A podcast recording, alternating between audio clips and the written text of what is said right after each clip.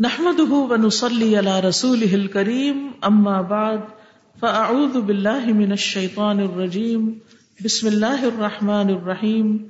رب اشرح لي صدري ويسر لي أمري واحلل عقدة من لساني يفقه قولي. قل هل يستوي الذين يعلمون والذين لا يعلمون؟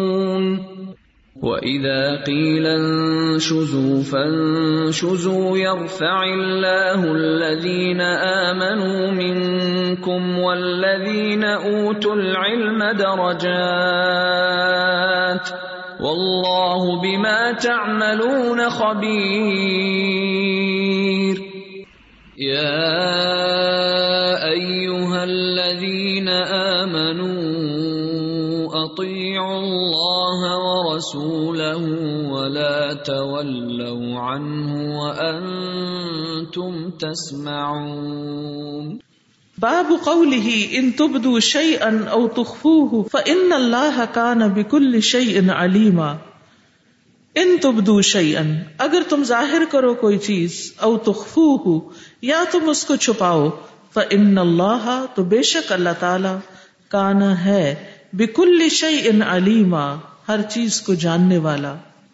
اور اس کے بعد اگلی آیت بھی اس میں شامل ہے، کیونکہ امام بخاری کہتے ہیں الا قوله شہیدا شہیدا تک یعنی دوسری آیت 55 جو ہے، ان دو سے انہوں نے باپ باندھا ہے، جس کی اب آگے تفصیل بیان ہوگی۔ اگلی آیت کیا ہے؟ لا جناح علیہن فی آبائہن۔ نہیں کوئی گناہ ان پر یعنی ازواج متحرات پر۔ کیونکہ پیچھے سب انہی کا ذکر آ رہا ہے، انہی سے خطاب ہے۔ کیونکہ آیت حجاب نازل ہوئی تھی نا، تو حجاب کن کن سے نہیں؟ فی آبائی ہننا ان کے آبا و اجداد کے معاملے میں۔ ولا ابنائے ہننا اور نہ ان کے بیٹوں کے معاملے میں۔ ولا اخوان ہننا اور نہ ان کے بھائیوں کے معاملے میں۔ ولا ابنائے اخوان ہننا اور نہ ان کے بھائیوں کے بیٹوں کے معاملے میں۔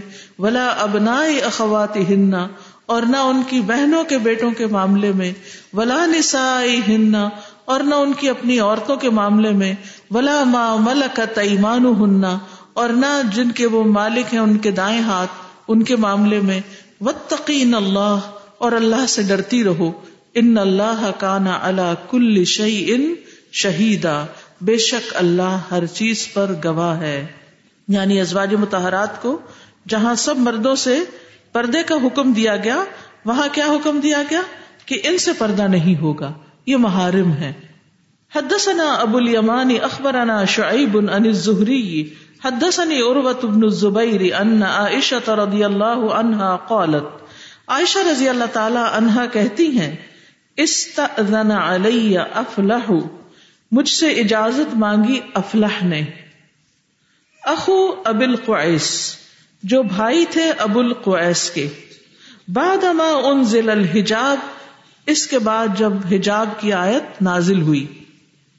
فقل تو تو میں نے کہا، لا آذن لہو، میں تو ان کو اجازت نہیں دوں گی۔ میں تو گھر نہیں آنے دیتی ان کو، کیونکہ حجاب کی آیت نازل ہو گئی۔ سبحان اللہ، کیا اطاعت تھی؟ کیا فرما برداری تھی؟ نبی صلی اللہ علیہ وسلم، یہاں تک کہ میں اجازت لے لوں ان کے بارے میں نبی صلی اللہ علیہ وسلم سے۔ میں پہلے پوچھ لوں۔ یعنی شک ہے تو شک دور کر لیا جائے۔ فن اخاہ ابل قویس لئی سا ہوا اردانی کیونکہ ان کے بھائی ابو القویس نے مجھے دودھ نہیں پلایا ولا کن ارداطنی امراۃ ابل قویس لیکن مجھے دودھ پلایا ہے، ابو القویس کی بیوی نے۔ تو پتا نہیں اب یہ میرے رضائی چچا بنتے ہیں کہ نہیں؟ فدخل علیہ نبی صلی اللہ علیہ وسلم۔ تو نبی صلی اللہ علیہ وسلم میرے پاس تشریف لائے۔ فقل تو لہو تو میں نے آپ سے کہا، یا رسول اللہ، اے اللہ کے رسول صلی اللہ علیہ وسلم، ان افلاح اخا ابو القویس۔ بے شک افلاح، جو ابو القویس کا بھائی ہے استأذنا، اس نے اجازت مانگی ہے یعنی وہ ملاقات کو یا کسی کام کو آئے ہوں گے۔ فابیت ان آذنا، تو میں نے ان کو اجازت دینے سے انکار کر دیا۔ حتی استأذن کا یہاں تک کہ میں آپ سے اجازت لے لوں کہ میں ان کو اندر آنے دوں کہ نہ آنے دوں۔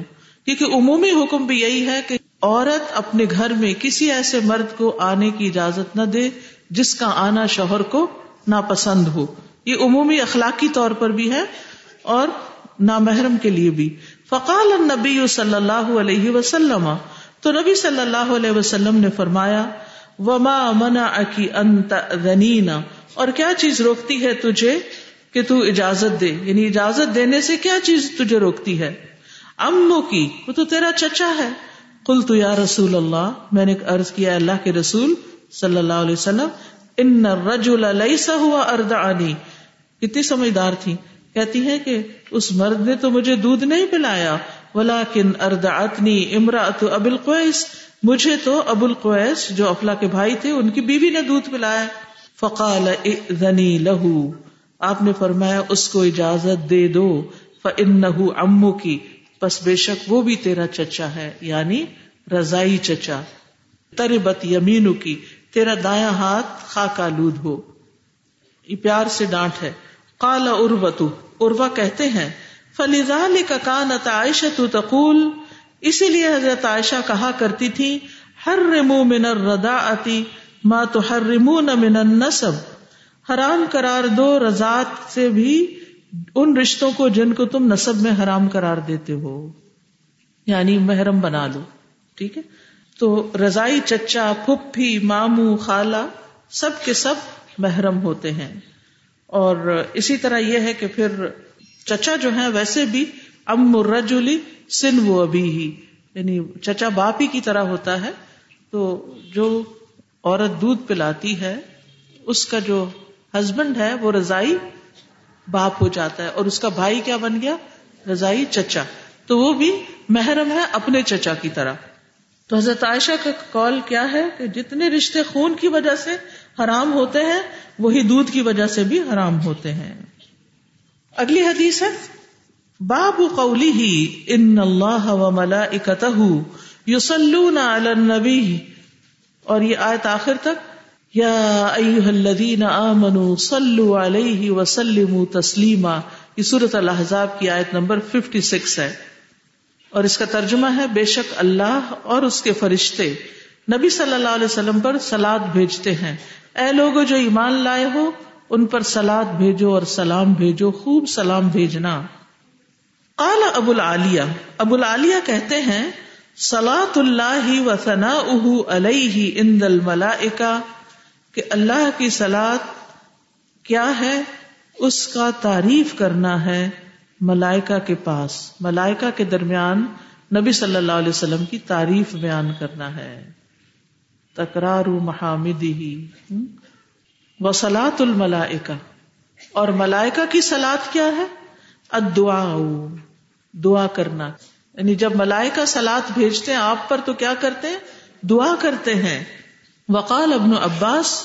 اور ابن عباس نے کہا یو سلون کا مانا یو برکون یعنی برکت کی دعا کرتے ہیں۔ لنغرین کا کمانا ہے لنسلطن کا البتہ ہم ضرور مسلط کر دیں گے تجھ کو۔ ٹھیک ہے؟ یہ تو تھا باب۔ اب اس میں حدیث آ رہی ہے۔ حدثني سعيد بن يحيى حدثنا ابي حدثنا مسعر، عن الحكم عن ابن ابي ليلى عن كعب بن اجرة رضي الله عنه قيل کعب بن اجرا سے روایت ہے، کہتے ہیں، کہا گیا یا رسول اللہ، اے اللہ کے رسول، اما السلام علیہ کا فقد ارفنا جہاں تک آپ کو سلام کرنے کا تعلق ہے، تو وہ تو ہم جانتے ہیں۔ فقی فصلاۃ علیہ کا آپ پر سلاد کیسے بھیجی جائے؟ قال قولو، تو فرمایا کہو اللہ صلی علی محمد و علی آل محمد، کما صلیت علی آل ابراہیم انک حمید مجید۔ اللہ بارک علی محمد و علی آل محمد کما بارکت علی آل ابراہیم انک حمید مجید۔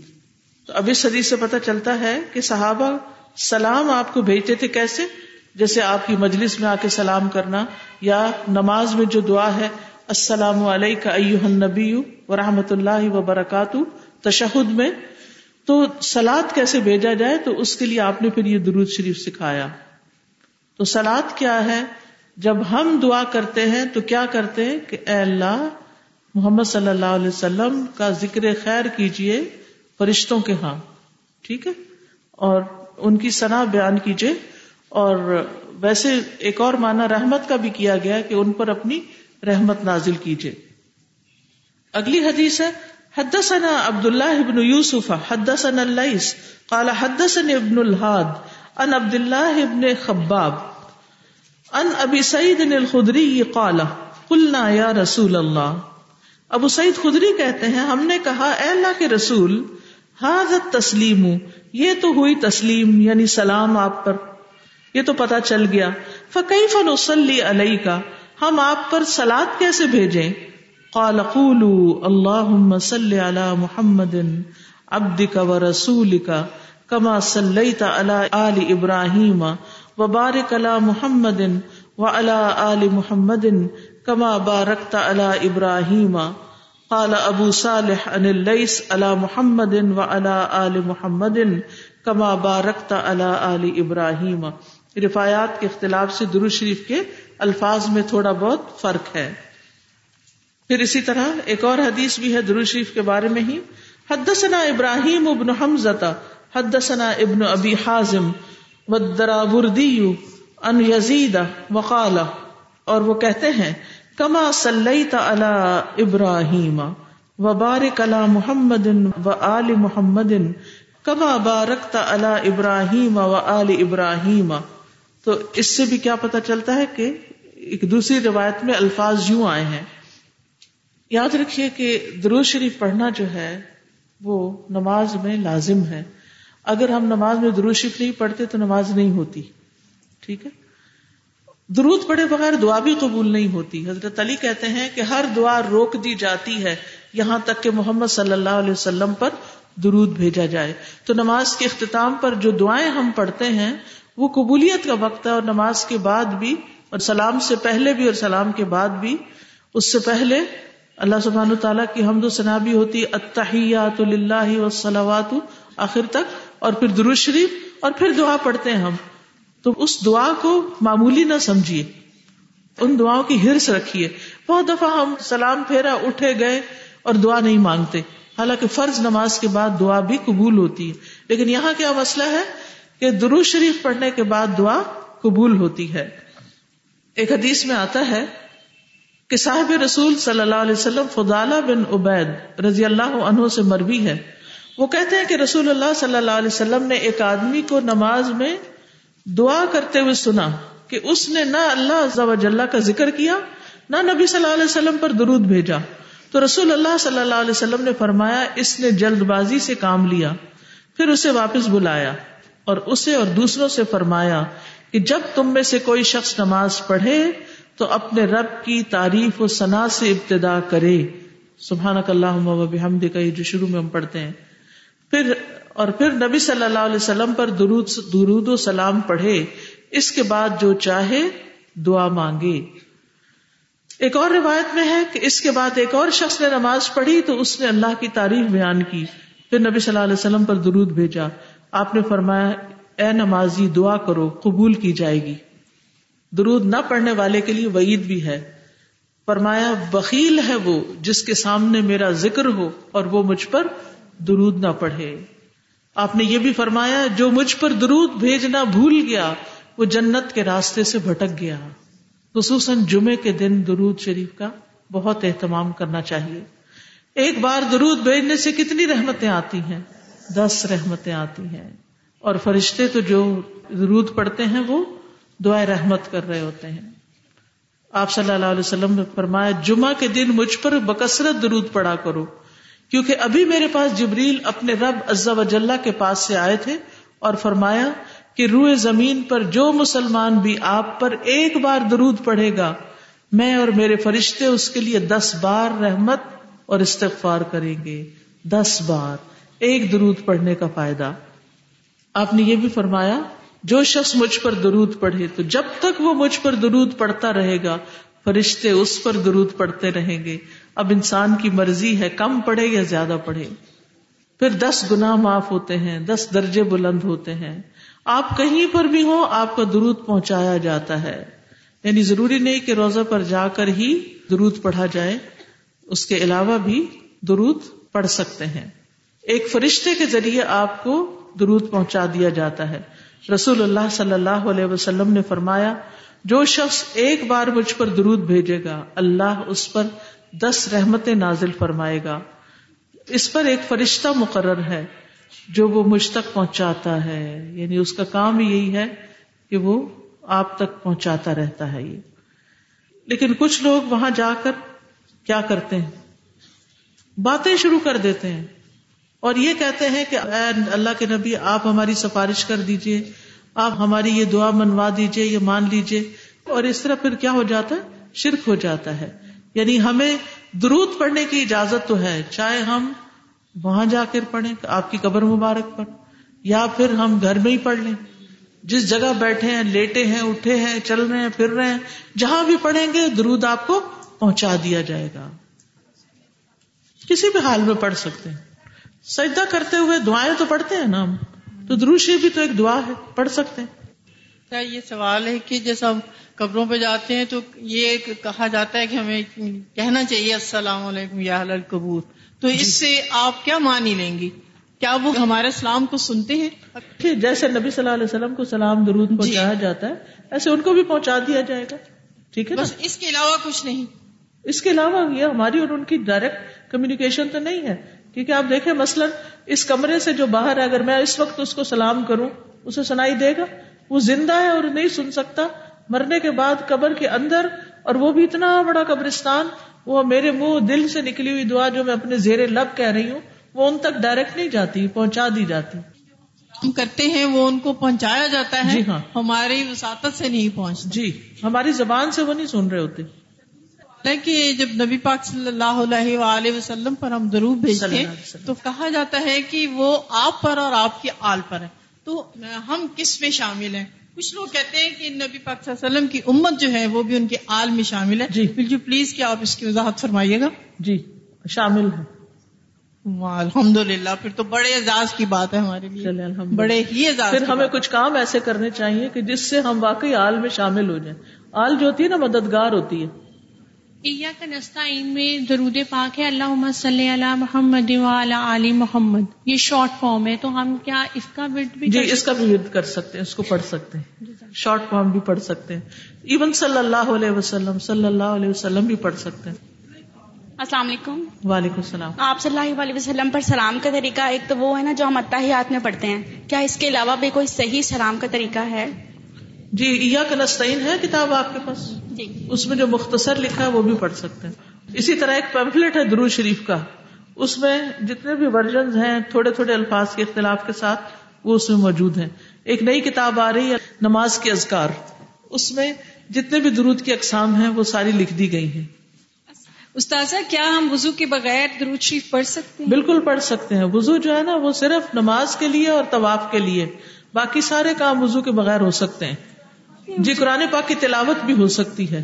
جزاک سوال کیا میں نے کسی جگہ پڑھا تھا کہ جس طرح ہم کہتے ہیں کہ ہم بھی حضور پاک کی اس میں آل میں آتے ہیں تو انہوں نے مثال دی ہوئی تھی کہ فرعون کی کوئی اولاد نہیں لیکن قرآن پاک میں آل فرعون کا لفظ جی اس کے اتباع جو ہے فالوورس آل کا مطلب فالوورز ہوتا ہے نا۔ اگر ہم بھی فالوور ہیں تو آل ہی ہیں آپ کی۔ جی۔ السلام علیکم۔ وعلیکم السلام۔ میں یہ پوچھنا چاہتی ہوں جب نماز پڑھتے ہیں نماز پڑھتے ہوئے رونا آتا ہے ہمیں آنکھوں سے آنسو جاری ہو جاتے ہیں۔ تو کیا یہ صحیح ہے؟ غلط کیوں ہے؟ وہ اس اعتبار سے کہ میں نے سنا ہے کہ کچھ لوگ یہ دنیا میں جو پریشانیاں تکلیفیں ہوتی ہیں اس کی وجہ سے وہ ذہن میں آتی ہیں۔ حالانکہ نماز پڑھ جس مرضی وجہ سے آئے رونا آیا ہے نماز کی وجہ سے آیا اللہ کو یاد کر کے آیا اپنی پریشانی سے آیا ہے۔ جی۔ رونا دل کی نرمی کی علامت ہے۔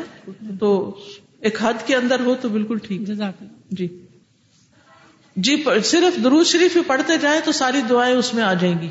درود شریف پر پمپلٹ ہے ایک، وہ اسٹال پہ موجود ہے، وہ آپ لے لیں تو انشاءاللہ اللہ آپ کو اس سے مزید تفصیلات معلوم ہو جائیں گی۔ باب، ولا تکون کلین موسا فبر اللہ مما قالو وکانا عند اللہ وجیحا اے لوگ جو ایمان لائے ہو، ان لوگوں کی طرح نہ ہو جاؤ جنہوں نے موسا کو تکلیف پہنچائی۔ تو اللہ نے اسے اس سے پاک ثابت کر دیا جو انہوں نے کہا تھا۔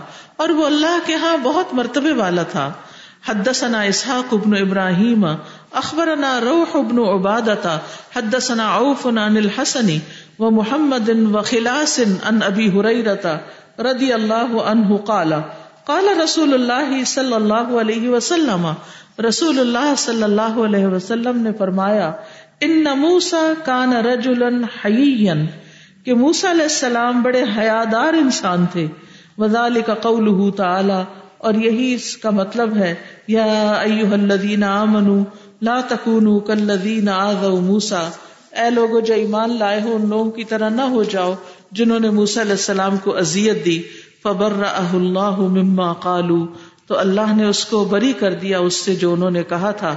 وکان عند اللہ وجیحا اور وہ اللہ کے وہاں بڑے مرتبے والے تھے۔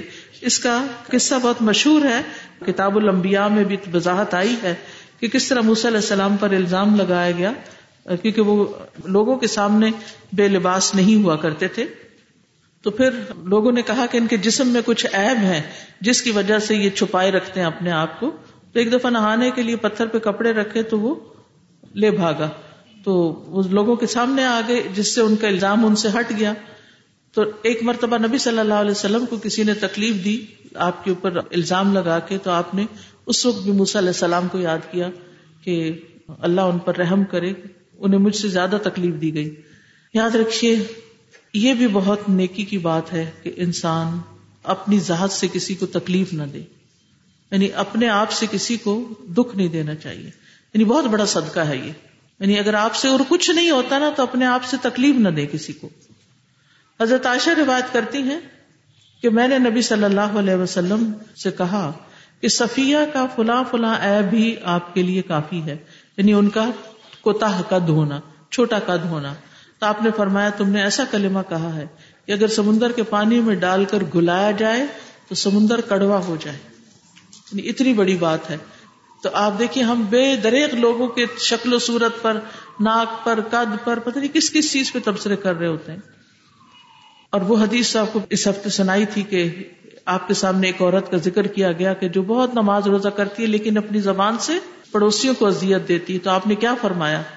وہ جہنمی ہے۔ اور دوسری عورت جو صرف فرائض ادا کرتی ہے لیکن کسی کو تکلیف نہیں دیتی، تو فرمایا وہ جنتی ہے۔ زبان سے نکلی ہوئی باتیں انسان کے لیے قبر کے عذاب کا باعث بھی ہو سکتی ہیں۔ آپ دو قبروں کے پاس سے گزرے تھے، فرمایا انہیں عذاب ہو رہا ہے۔ اور کسی بڑی بات میں نہیں ہو رہا، ان میں سے ایک تو پیشاب کے چھینٹوں سے پرہیز نہیں کرتا تھا، اور دوسرا لوگوں کو اپنی زبان سے تکلیف پہنچاتا تھا اور ان میں چغل خوری کیا کرتا تھا۔ جس کے پاس بیٹھا، اس سے کہا، تم پتا تو فلاں تمہارے بارے میں کیا کہتا ہے؟ تم پتا فلاں کیا کرتا ہے؟ فلاں کیا کرتا ہے؟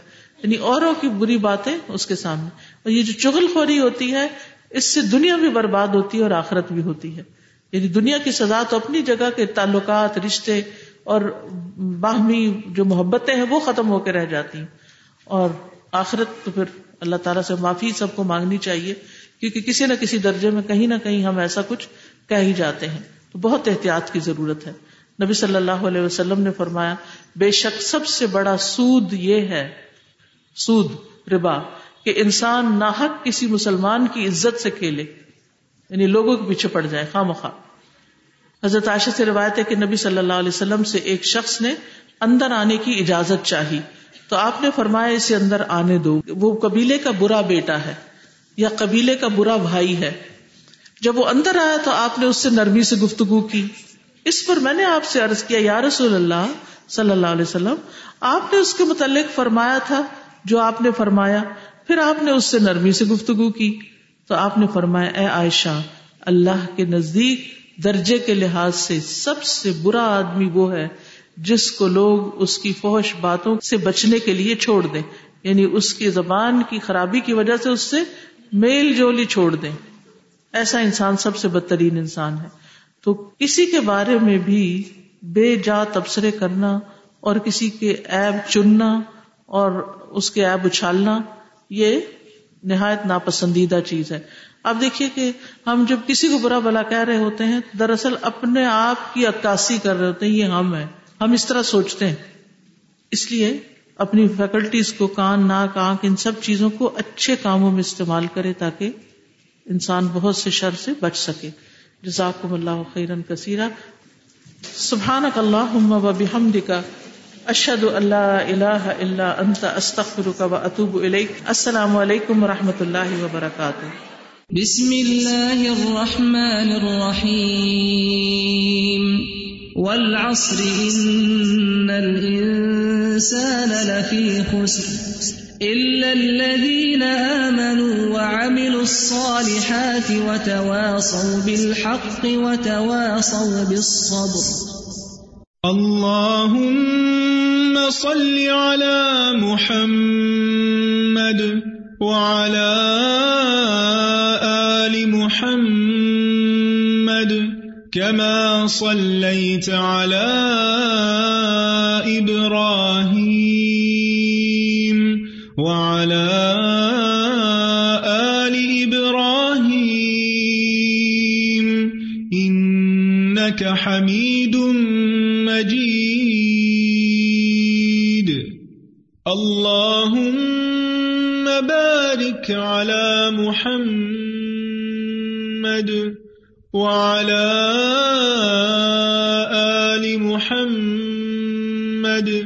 كما باركت على